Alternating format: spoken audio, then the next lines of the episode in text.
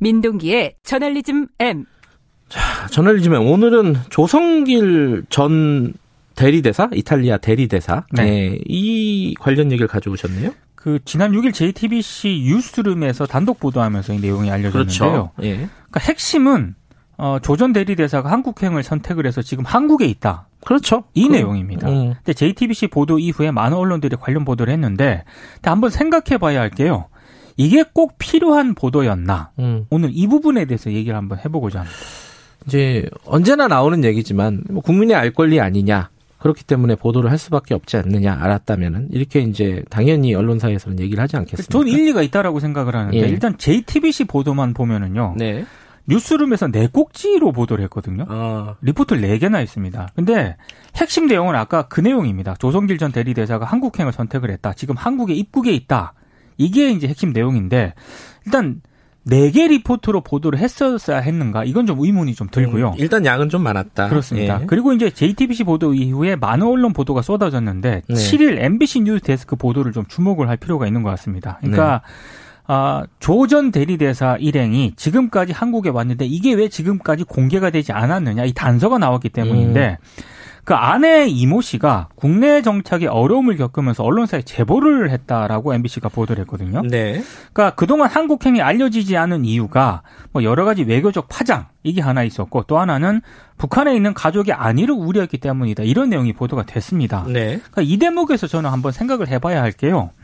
과연 언론 보도가 꼭 필요했었나? 이런 생각이 음. 좀 듭니다. 이게 네. 왜냐하면 아내가 직접 그 복수의 한 국내 방송사를 접촉을 했기 때문에 언론사가 취재에 나서는 건 저는 굉장히 당연한 일이라고 그렇죠. 생각을 하는데, 더더군다나 본인이 한국행을 원하지 않았다라는 그런 주장도 했었거든요. 네. 그러니까 이거는 사실 확인을 해야 된다라고 생각을 네. 합니다. 근데 북한에 있는 가족의 안위 있지 않습니까? 특히 네. 딸의 안전, 이런 음. 부분은 지금까지 확인되지 않은 그런 상황이거든요. 네. 그러니까 굳이 이런 걸 좀 보도를 했어야 된다라는 생각이 들고, 음. 또 하나는 흔히 말하는, 그러니까 조 전 대리대사 같은 경우에는 고위급 탈북자라고 단정을 할 수는 없습니다만, 다른 고위급 탈북자 행보와는 조금 달랐던 부분도 언론들이 좀 생각을 했어야 된다라고 생각을 합니다. 그 조성길 전 대리대사는 다른 고위급 탈북자와 좀 달랐다. 어떤 부분이? 그러니까 태영호 국민의힘 의원이 대표적인데요. 예. 박근혜 정부 때 통일부가 이거 공식 기자회견 통해서 대대적으로 알렸거든요. 음. 그리고 태 의원도 국내 와서 네. 대대적으로 또 공식적인 활동을 했습니다. 네. 근데 조 전 대리대사 같은 경우에는 십오 개월째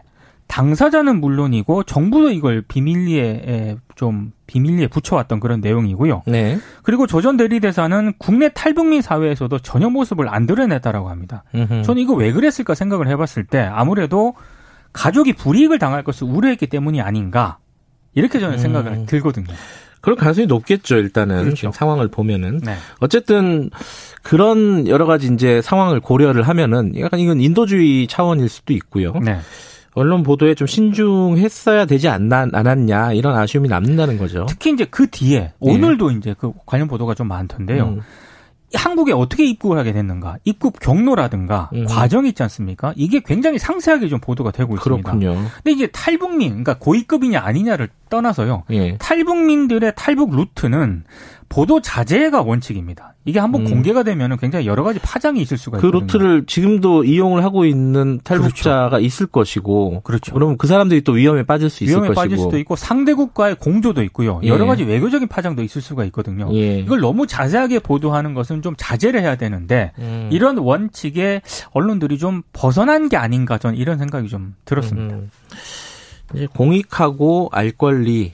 뭐 이런 것들 물론 알 권리도 공익이긴 하지만은 그죠. 예. 여러 가지를 고려를 해야 되는데, 근데 아까 이제 엠비씨 보도를 언급을 해주셨는데 엠비씨 보도를 보면 그 부인의 말이 근데 조금 달라요. 그러니까 자기가 먼저 언론사를 접촉했다고 하고 네. 그런데 이 보도는 무슨 의미가 있느냐라고 또 회의적으로 얘기하고. 사실 저도 이 부분이 약간 이해가 안 되는 측면이 있긴 한데요. 예. 근데 한국에 온 이후에 경제적으로 어렵다는 그런 보도도 있었고 네. 딸에 대한 걱정이 굉장히 많아서 심리적으로 매우 불안정했다는 아. 그런 보도도 있었거든요. 그러니까 언론들이 이런 상황도 참 감안을 해서 보도에 좀 신중을 기했어야 한다. 특히 이걸 보도를 했을 때 그 무엇을 위한 보도였고 누구를 위한 보도였는지가 저는 지금까지도 솔직히 가늠이 잘 안 됩니다. 음, 이게 저도 이제 기자고 민동기 네. 기자도 기자니까 네. 기자들의 속성이라는 게 있잖아요, 그죠? 일단 알면은 보도를 하려고 하는 거거든요. 그렇죠. 네. 근데 이제 여러 가지 여건들, 그리고 파장들 이런 것들을 고려를 해야 되는 건데 굉장히 어려운 문제입니다. 그죠?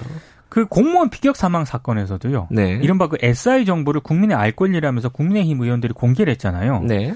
근데 이 에스아이 정보라는 게 대부분 감청 정보거든요. 음흠. 그러니까 이거를 전부 공개한다는 것 자체가 현실적으로 어려운데 네. 이걸 다 공개를 해버리면 기밀 정보가 아닌 게 되지 않습니까? 네. 네. 그러니까 여러 가지 좀 측면. 그러니까 국민의 알 권리라고 하는 거하고 단독 보도가 반드시 비례하는 건 아닌데 언론들이 일단 정보를 들었으면은 이걸 단독으로 또 보도하고 싶은 욕심이 있습니다. 그럼요. 예. 음. 근데 그게 반드시 비례하는 건 아니다. 음. 이런 점을 좀 감안을 했으면 좋겠습니다. 알겠습니다. 여기까지 저널리즘 M이었습니다. 고맙습니다. 고맙습니다. 민동기 기자였고요. 김경래 최강시사 듣고 계시고요. 지금 시각은 일곱 시 삼십구 분입니다.